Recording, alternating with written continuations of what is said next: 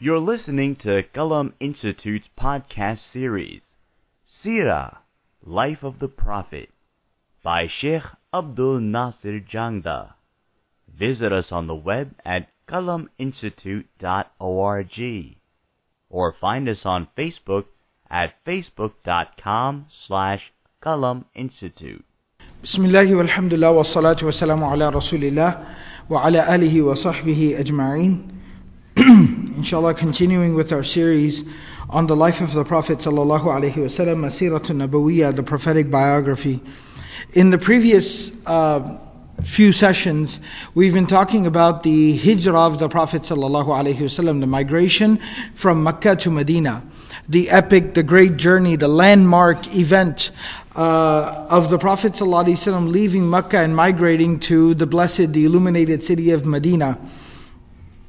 What we talked about in the last couple of sessions more specifically was the actual journey itself, the departure from Mecca, and some of the initial experiences the Prophet ﷺ had, such as the three days, three nights that were spent in the Ghar of Thawr, and then the departure from the Ghar of Thawr, the event of Suraqa bin Malik, and eventually even talking about the Prophet ﷺ's interaction with certain very unique individuals on his way uh, to Medina. Where we've reached at this particular point now is that the Prophet of Allah وسلم, and his travel companion Abu Bakr as-Siddiq radiallahu ta'ala anhu uh, have neared the suburb of Medina which is known as Quba. And we're all familiar with Quba as well. Whenever anyone goes and visits uh, the masjid of the Prophet wasallam, they visit the city of Medina. They also end up visiting Quba in the masjid of Quba, as that was part of the sunnah of the Prophet wasallam. The Quran talks about the virtue of these people, and the Prophet of Allah wasallam spoke about the virtue of the masjid of Quba.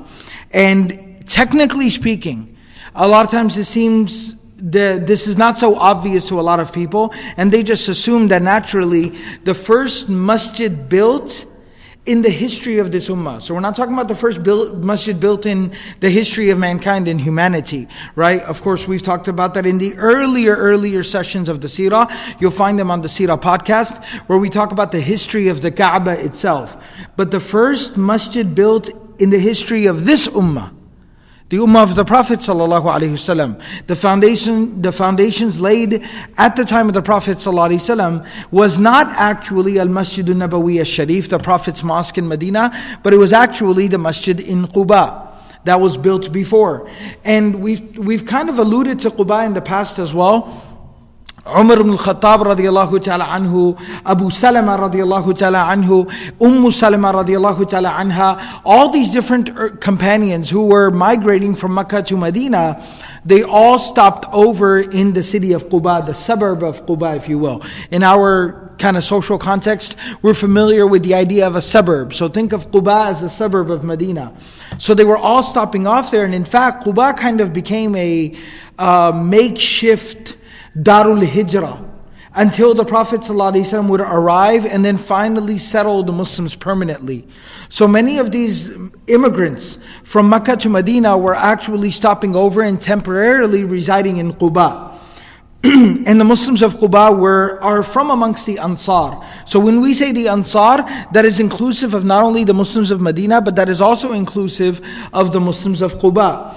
And so they were just as hospitable as the Muslims in Medina. And so they, they embraced and welcomed all of these immigrants with open arms, and they welcomed them into their homes, and they were staying with them and residing with them. So now when the Prophet ﷺ and Abu Bakr radiallahu ta'ala neared the city of Quba, the guide actually leaves from there because that was his contract that he was going to take them up to this particular place. Some of the narrations which are very interesting, um, this is narrated by Abdurrahman bin Uwaym bin Sa'ida. He says that a group of as many men from amongst my people, he's from the Ansar, he says, who were from the companions of the Prophet ﷺ. So some of the older Muslim men of my people, they said that لما بلغنا مخرج النبي صلى الله عليه وسلم من مكة that when we heard about the news, when we heard the news about the Prophet ﷺ having departed from Mecca, وَتَوَكَّفْنَا قُدُومَهُ We started awaiting his arrival. And he says, in order to await his arrival, كنا نخرج إذا صلينا الصبح إلى ظاهر حرتنا.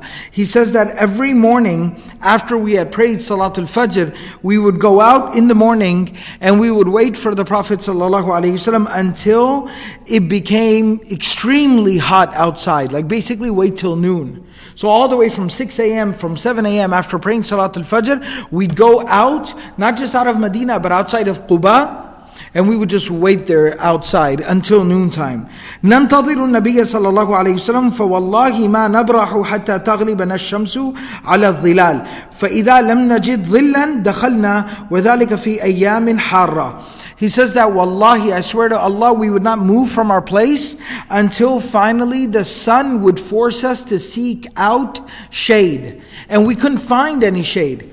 So eventually we were forced to basically go back home. And he says these were very hot days. They were days of the summer.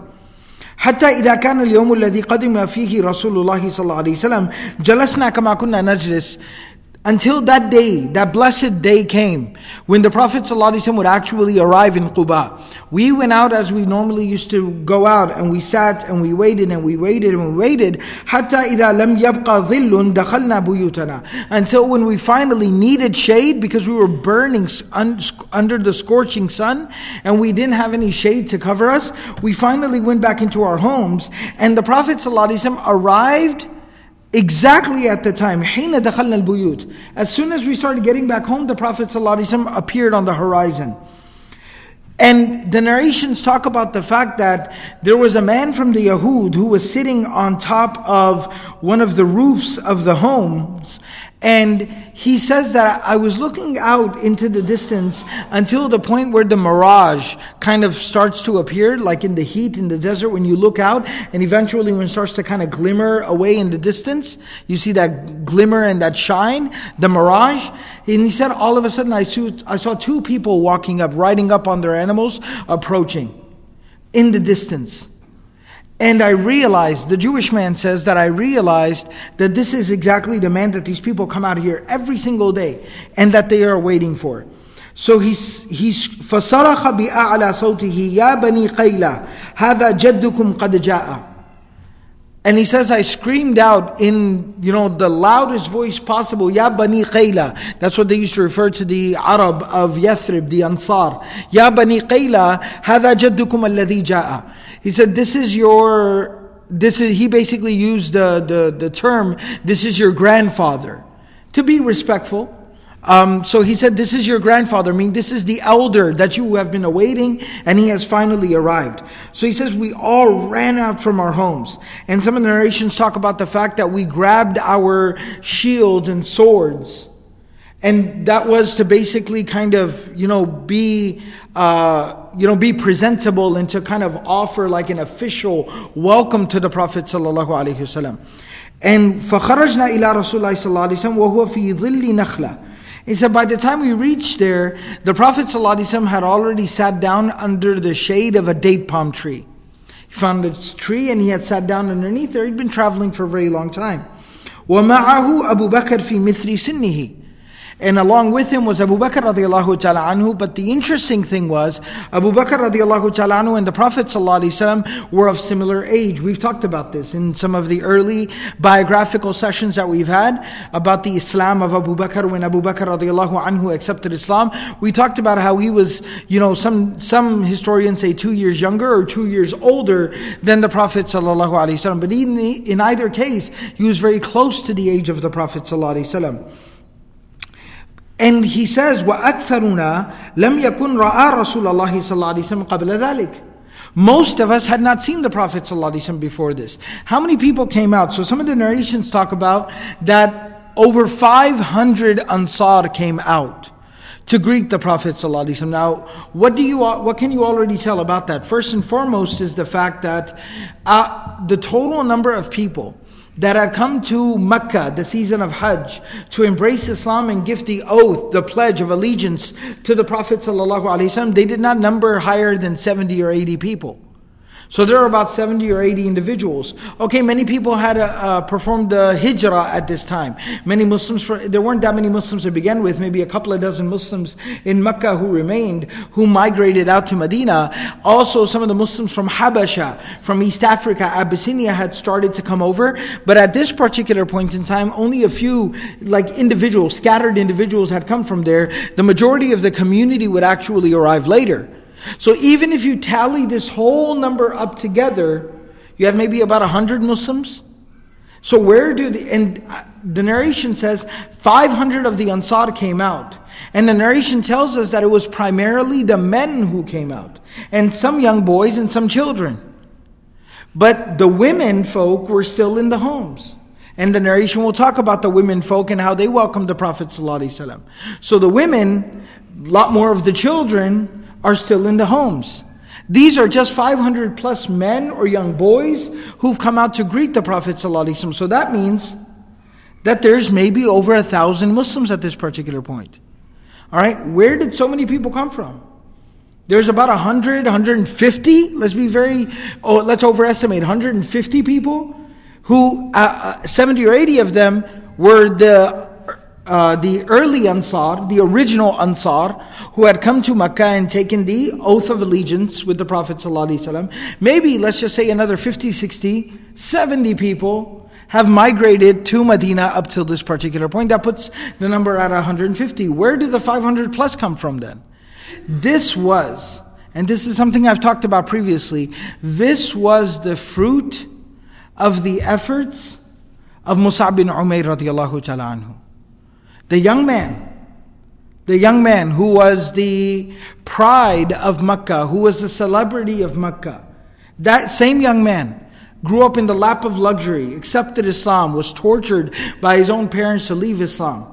That same young man who had migrated off to Abyssinia but returned back to the company of the Prophet ﷺ. That young man. And the Prophet ﷺ sent him to Medina to teach there, to preach there, to lead the people there. That young man had made such an unbelievable, remarkable effort at the tender age of maybe 19, 20, 21 that he had converted four or five, maybe even more, four or five hundred people to Islam. And of course, there were the early, uh, some of the other early Ansar were also very key in regards to this effort, but he was kind of the head of the da'wah project there in Medina. And so you see what remarkable efforts he had made, and now it's better for it's easier for us to understand why he was so beloved to the Prophet. So nevertheless, 500 plus people come out to greet and to meet the Prophet. But as I was saying earlier, maybe about at the most 150 of these 500 people who have come out to greet the Prophet, only about 150 of them have seen him before. Everybody else has never seen the Prophet ﷺ before. So he says, وَأَكْثَرُنَا لَمْ يَكُنْ رَآ رَسُولَ اللَّهِ صلى الله عليه وسلم قبل ذلك. So nobody had seen him before. A lot of a lot of us hadn't seen him, and that's kind of the thing, you know. At that point in time, everyone's just so excited and so, you know, hanging on every single, you know, word and every single little step and instance and nuance that nobody's really talking to each other or asking each other. And also, maybe there was some shyness in that fact that they didn't want to be like, so, hey, hey, which one is the Prophet? right? So, nobody wanted to be that guy, right? Because then you can imagine six months later, be like, guess what this guy said one time? He didn't even know who the Prophet was. So, nobody really wanted to ask anyone else. So, he said, we just kind of kept watching and nobody really knew. وَرَكِبَهُ nas, And people were riding up, meaning that people started coming up and following the Prophet ﷺ and huddling around him like it was becoming a scene. And not because everyone's huddling around, everyone who arrives now goes and joins, you know, the, the, the group of people. And eventually, nobody really knows for certain who the Prophet ﷺ is.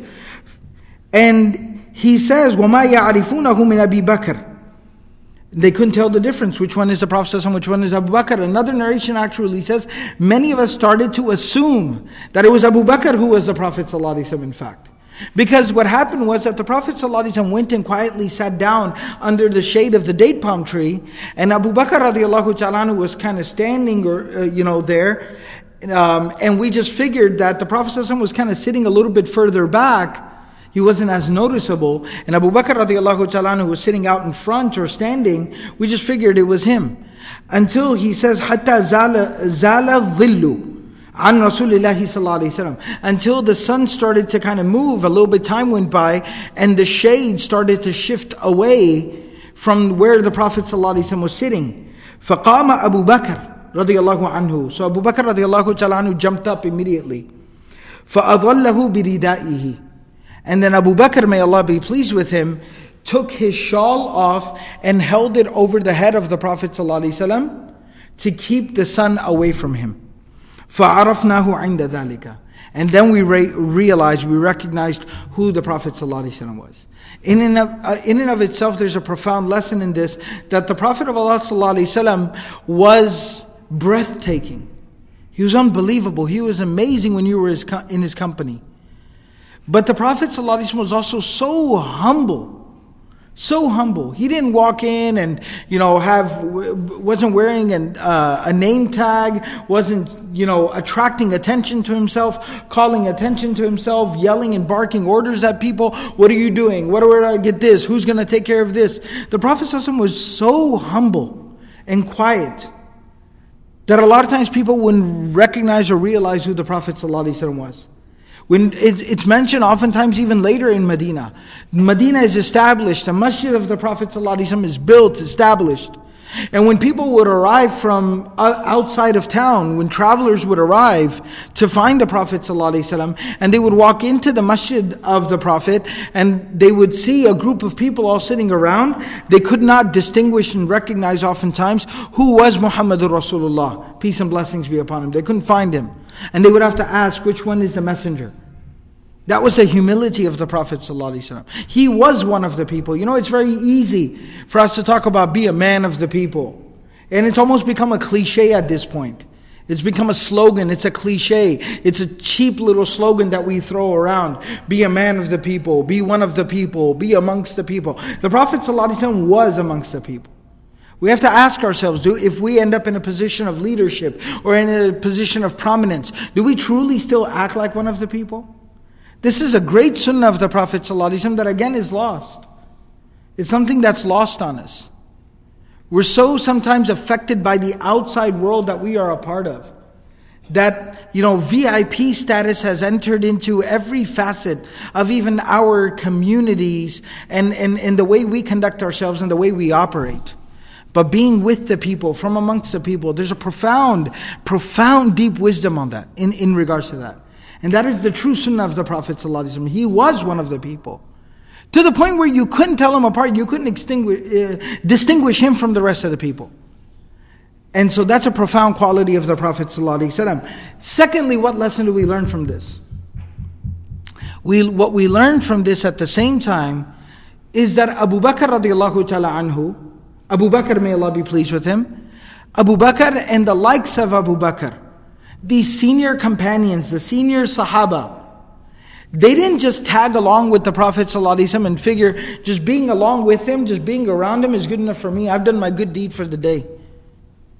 I sat next to the Prophet ﷺ. Islam is just going to automatically just kind of rub off on me, right? I'll smell like Islam after a little while, and that's good enough for me. I'll just make sure that I sit close enough to him to where I get in the picture as well. Islam.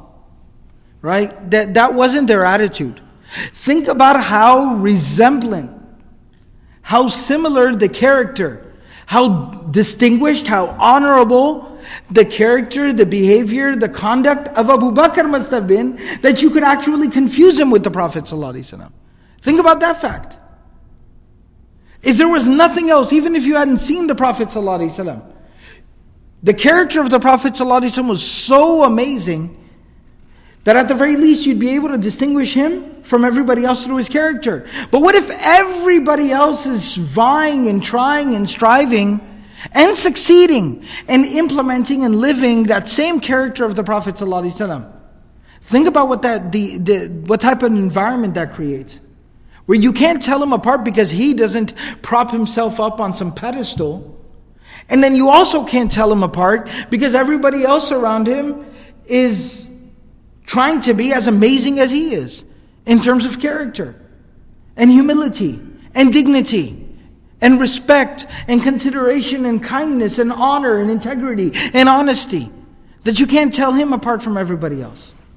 It's a true testament to not only the character of the Prophet that you couldn't tell him apart from everybody else, and it's also a true testament to the character of the companions radiallahu anhum. That they didn't take their religion for granted. They didn't just figure, I said La ilaha illallah, ashadu la ilaha illallah, wa ashadu anna Muhammad Rasulullah. I made sacrifices. I gave up my home. I did all of this. I'm sitting next to the Prophet ﷺ. Dude, I've done my job. What more do you want from me? Right? We say that. Like, well, what more do you want from me? I've done all of this. What more do you want from me? The Sahaba didn't have this type of an attitude. But the Sahaba really strove to become what was, what was the ideal, and that was the Messenger. ﷺ.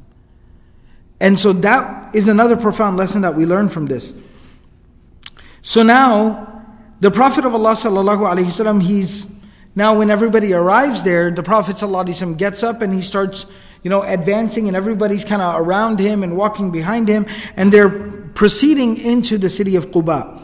Imam Ahmad rahimahullah ta'ala in his Musnad, Imam Bayhaqi also mentions this narration that as they were, Anas bin Malik radiallahu ta'ala anhu relates that as the Prophet was arriving into the city of Quba, he said, Inni la as'a fil ghilman. I was amongst a group of young boys and we were running behind the Prophet ﷺ and the rest of the companions, يقولون, and we were all saying, جاء Muhammad, جاء Muhammad. Um, and we kept like kind of yelling and screaming this and celebrating, walking in with the Prophet ﷺ into the city of Quba. He says, فَأَسْعَى وَلَا أَرَى شَيْئًا I was running and I couldn't see anything else. Little boys running, all these people riding and walking, we couldn't see anything. ثُمَّ يَقُولُونَ جَاءَ Muhammad. Then we would say, Muhammad has come, Muhammad has come. And we kept running and we couldn't see anything. Until finally, we kept running through the crowd and we came upon the Prophet ﷺ and Abu Bakr radiallahu ta'ala anhu. And we finally saw them. And he, he remarks about how this was such an unbelievable day and such an unbelievable experience that had happened in my childhood, but I can't forget this day. And he says that there were there must have been at least 500 men from the Ansar who were riding with the Prophet ﷺ and they were saying, In taliqa aminaini muta'aini. Please continue on. Continue on. You will be peaceful here and we will do whatever it is that you need us to do here.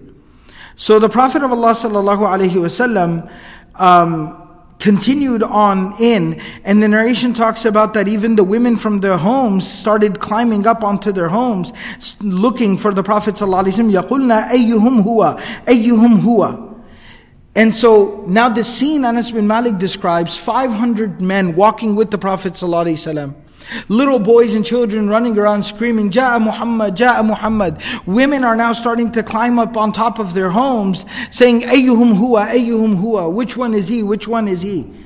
Anas bin Malik radiallahu ta'ala anhu says, فَمَا رَأَيْنَا مَنْظَرًا شَبِيهًا بِهِ يَوْمَ إِذٍ We never ever saw a day ever like that. This was one of the most unique days we've ever experienced.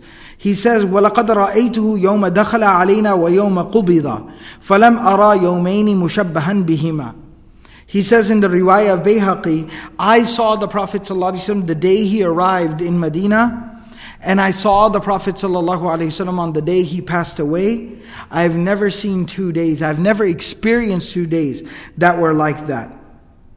That the, the happiness that we enjoyed, the, the, just the sheer you know, uh, elation that we experienced on the day the Prophet ﷺ entered into Medina, we never experienced happiness and celebration like that day. And then I also remember the day the Prophet ﷺ passed away, and we never experienced sadness and grief and sorrow like we did on the day the Prophet ﷺ passed away. So this was that day.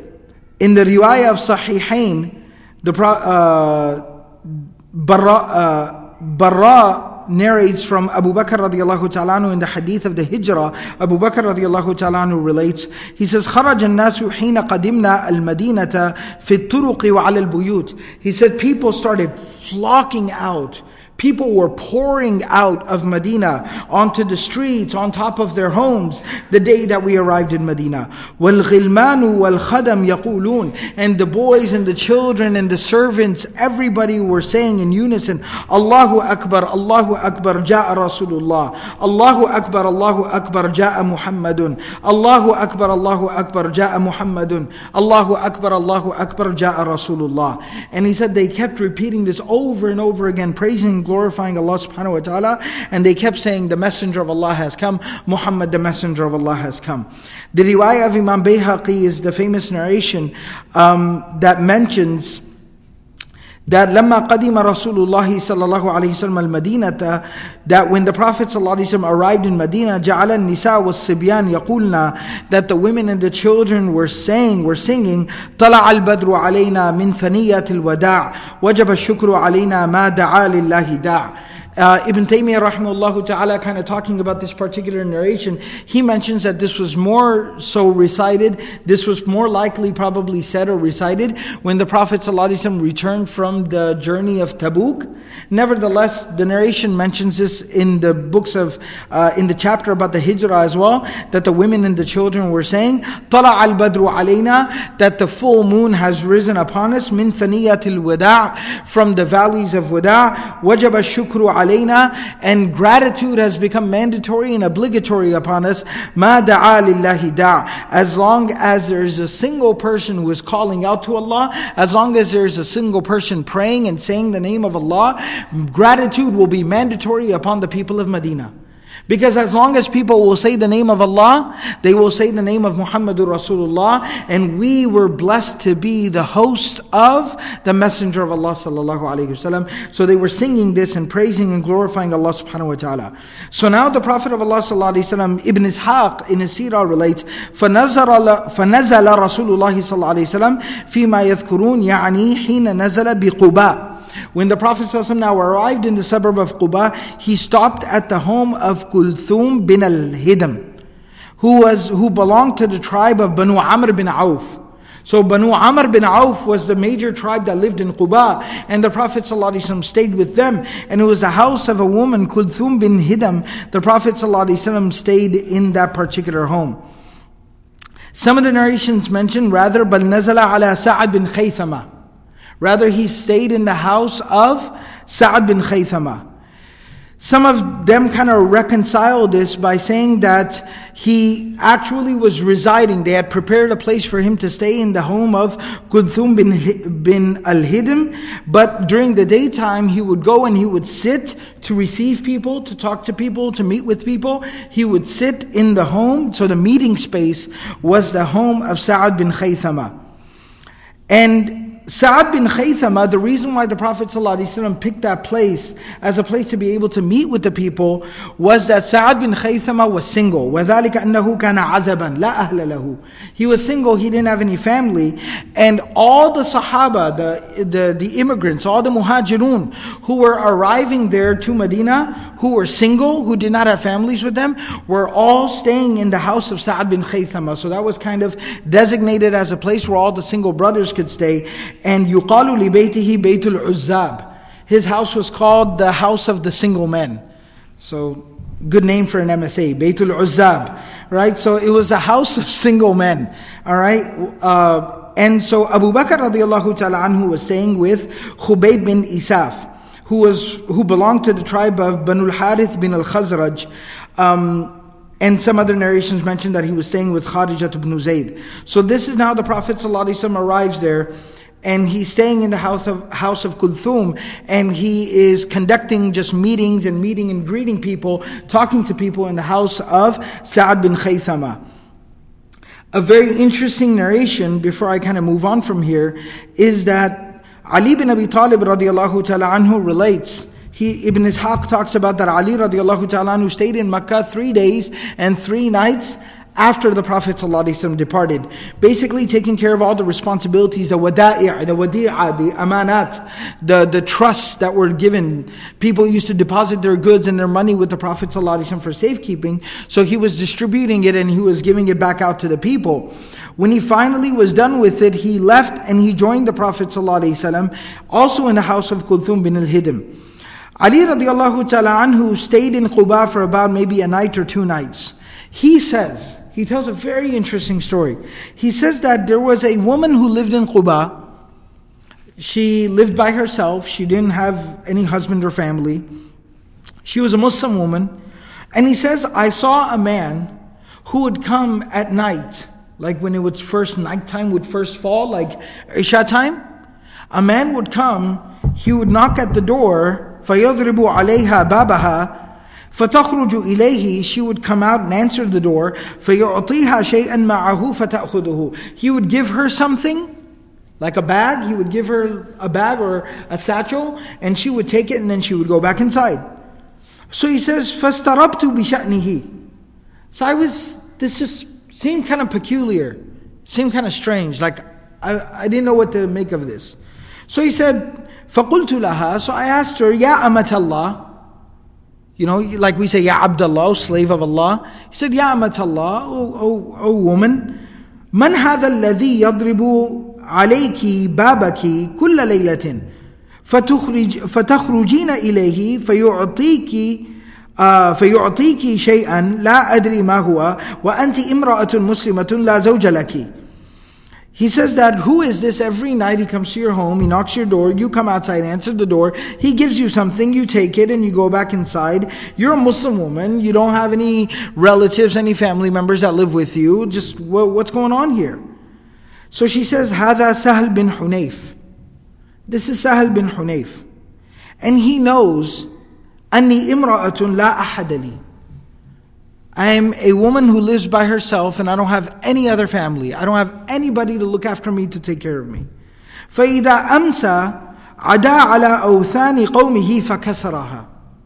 When evening time comes, when the sun sets and it starts to get dark outside, he goes and amongst his people, his tribe, he goes to where they keep the idols, and one by one he keeps picking off their idols he takes the idol, he smashes it up, and they're made out of wood.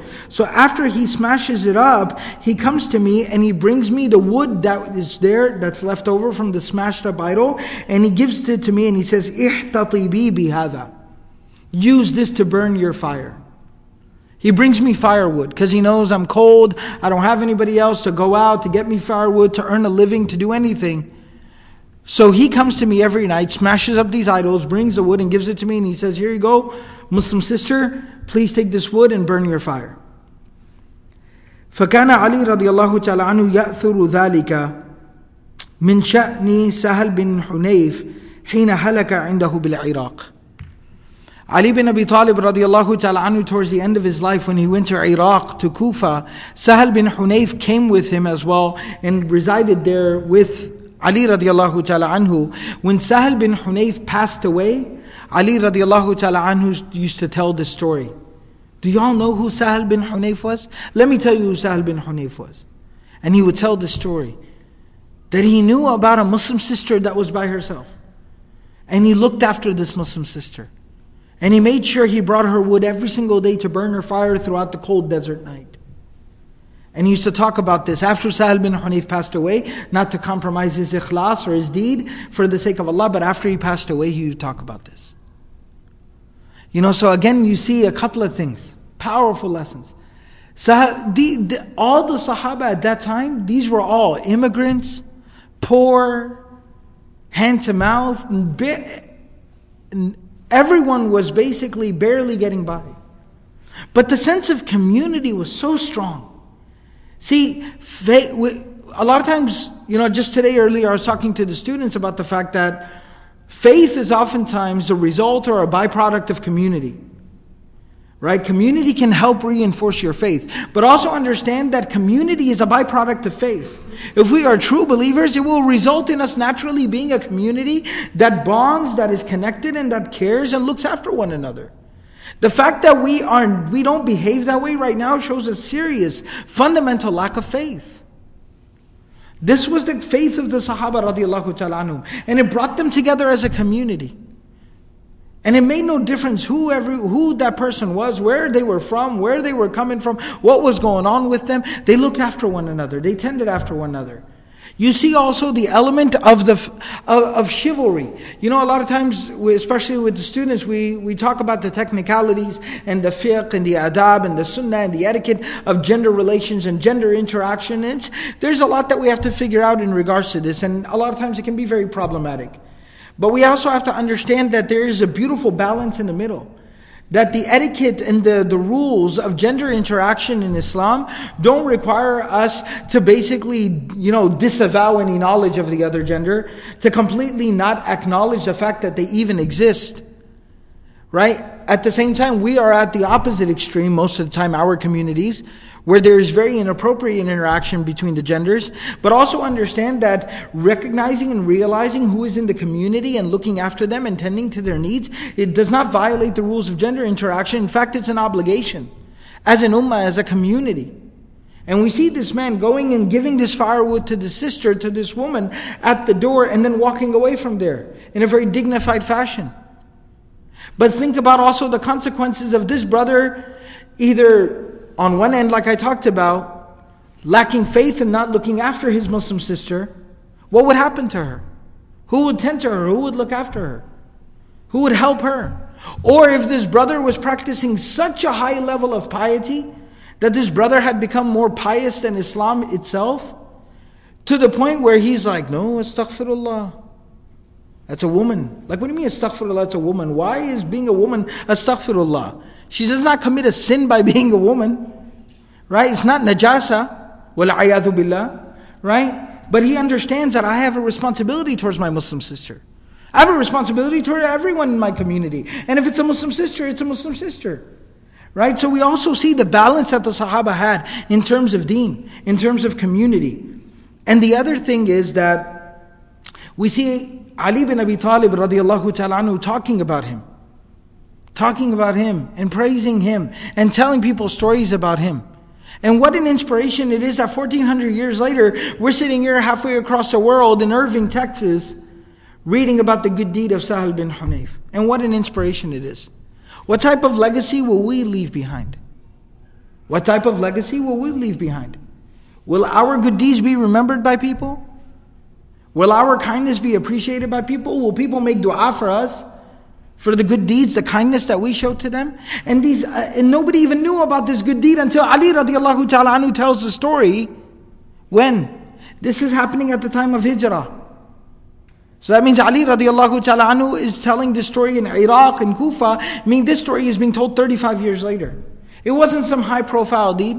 He didn't build some masjid or minaret or something of that nature. He didn't do something grand and huge, high profile right? Press conference, media attention. He did a small little good deed, but such a powerful good deed that 35 years later, sitting in Kufa, Ali bin Abi Talib, a man whose caliber is unmatched, Ali bin Abi Talib is saying, I remember this man doing the most unbelievable good deed. These were the Muslims. You know, a lot of times we talk about like what I would give to be in the company of the Prophet Remember what Abdullah bin Masud said. The, Allah subhanahu wa ta'ala chose these people. اختارهم الله سبحانه وتعالى لصحبة نبيه صلى الله عليه وسلم. Allah chose these people for the companionship of His beloved Messenger Muhammad, peace and blessings be upon him. Because they were, look at the qualities that these people exhibited. So now, going on from here, the, the, the scholars of Sirah differ basically uh, Ibn Ishaq relates in one narration of the Sirah, the Sirah of Ibn Hisham also states this, that the Prophet ﷺ stayed there in Quba amongst the people of Banu Amr bin Auf Monday, Tuesday, Wednesday, Thursday, and that's when he is, during that time he established, and then Friday was the day that the Prophet of Allah ﷺ departed from there, and so he stayed with them about four days. So that's one narration. However, in another narration that Ibn Ishaq also mentions from Abdullah bin Idris, that the Prophet ﷺ stayed there amongst the people of Quba. يزعمون أنه عليه السلام أقام فيهم ثمانية عشر ليلة. He stayed for 18 days. Another narration which uh, Ibn Kathir gives preference to is that Imam Bukhari rahimahullah ta'ala in his Sahih, he mentions the fact that from, from the riwayah, from the tariq of Zuhri an Urwa, that the Prophet of Allah sallallahu alayhi wasallam stayed amongst the people of Quba bid'a ashara laylatan. He stayed for 10 odd some nights. Basically, he stayed for about a week and a half. 10 days, 12 days, 13 days. He stayed for a little less than two weeks. Anywhere between 10 days and two weeks that the Prophet ﷺ stayed in between there somewhere. And there's a whole slew of other narrations that say 13 days, 12 days, 14 days. Some go as far as saying like three weeks. But the majority of the scholars have basically taken the riwayah of Imam Bukhari. It comes through a very solid chain as well, that the Prophet ﷺ stayed there for about 10 or 12 days. And that basically is what makes sense. So there was one Friday that occurred there in Quba, and then before the next Friday, basically on the next Friday, so if the Prophet ﷺ arrived on a Monday, he stayed there from Monday all the way till the, not that Friday, but the next following Friday morning. All right, so that brings the, the tally up to about what? 12 days.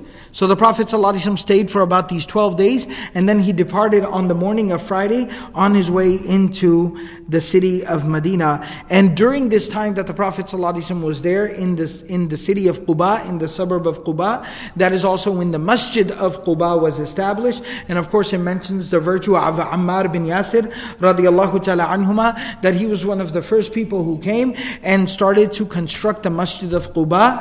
And Allah subhanahu wa ta'ala granted him the honor of doing so. But the Masjid of Quba was established at this time. The Prophet ﷺ prayed in this masjid, and from there, on that morning of Friday, he departs from Quba to on his way into the city of Medina. And inshallah, this is where we'll start off uh, the next following session. Inshallah, the Prophet ﷺ's actual arrival into the city of Medina itself, he prays Salatul Jumu'ah on his way into Medina, and then he arrives in Medina, and we'll talk about the rest of the the basically the conclusion of the hijrah, where the Prophet ﷺ, uh, or rather Allah subhanahu wa ta'ala divinely selects the location of the masjid of the Prophet ﷺ, where and how the Prophet ﷺ himself resides as a guest temporarily until a home is, the masjid is constructed and a home is constructed for him, and we'll talk about the rest of that in the next following session.